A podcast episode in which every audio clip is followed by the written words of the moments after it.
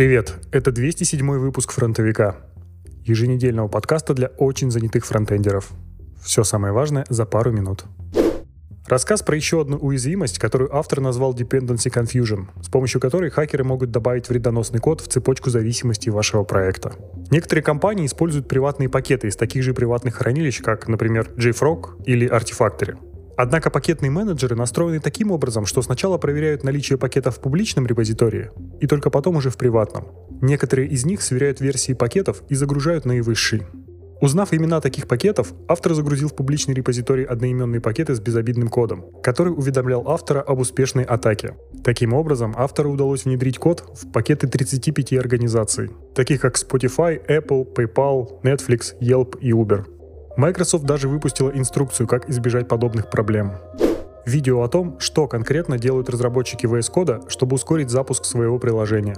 После загрузки кода движок V8 производит его парсинг и преобразование в исполняемый код более низкого уровня. В браузере этот процесс не контролируется, но в Node.js и Electron приложениях можно сохранить полученный кэш и в дальнейшем загружать сразу его. Это позволяет получить почти двукратный прирост скорости.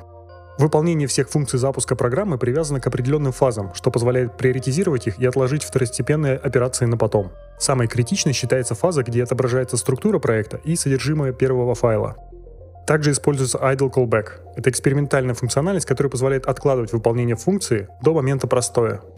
Один из популярных CSS-фреймворков прошлого года — Tailwind. Фреймворк, основанный на утилитарных классах. В статье автор рассказывает, почему ему и вам может не подойти этот фреймворк. Например, вам может не понравиться итоговый HTML. Это характерно для подобных фреймворков, где на каждое свойство есть свое имя класса. Но в Tailwind, помимо классов с тире, используются еще и классы с двоеточием. Финальный результат чисто визуально тяжело читать и поддерживать. Использование встроенных директив вроде собака apply в ваших CSS-файлах заставляет внедрять Tailwind в пайплайн сборки проекта, а также проектах, построенных на вашем. Ну, например, если у вас библиотека компонентов. Конфигурация размеров и отступов задается через JavaScript, в то время как в 2021 году можно было бы использовать нативные CSS-переменные. А значит, вместо динамического изменения размеров придется подключать JavaScript. Прямо как в Bootstrap, которому уже почти 10 лет. Автор приходит к выводу, что Tailwind пока не в силах претендовать на лидерство среди CSS-фреймворков. 21 спорная привычка, от которой стоит отказаться фронтендеру в 2021 году. Вот самые интересные из них. Нужно перестать жаловаться на CSS. CSS завезли фичи, которые решают вопрос верстки, центрирования и даже соотношения сторон.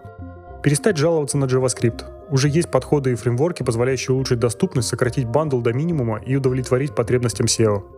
Нельзя больше откладывать изучение TypeScript. Он показал наибольший рост популярности в 2020 году. Хватит бояться CSS-гридов. Попробуйте, они уже решают много проблем. Нужно перестать игнорировать доступность. Это может стать хорошей целью для развития навыков. Хватит думать, что контент всегда идет слева направо. В мире много языков, которые пишутся справа налево. В 2021 году фронтендеру уже странно не вести блог. Расскажите что-нибудь конструктивное вместо дебатов в Твиттере. Хоть в личном блоге на Gatsby, хоть на DevTo, да хоть на Хабре. Самая главная привычка, от которой стоит отказаться. Это писать длинные посты со списками. Все ссылки на канале. Канал по ссылке в описании. Это фронтовик, и мне уже пора.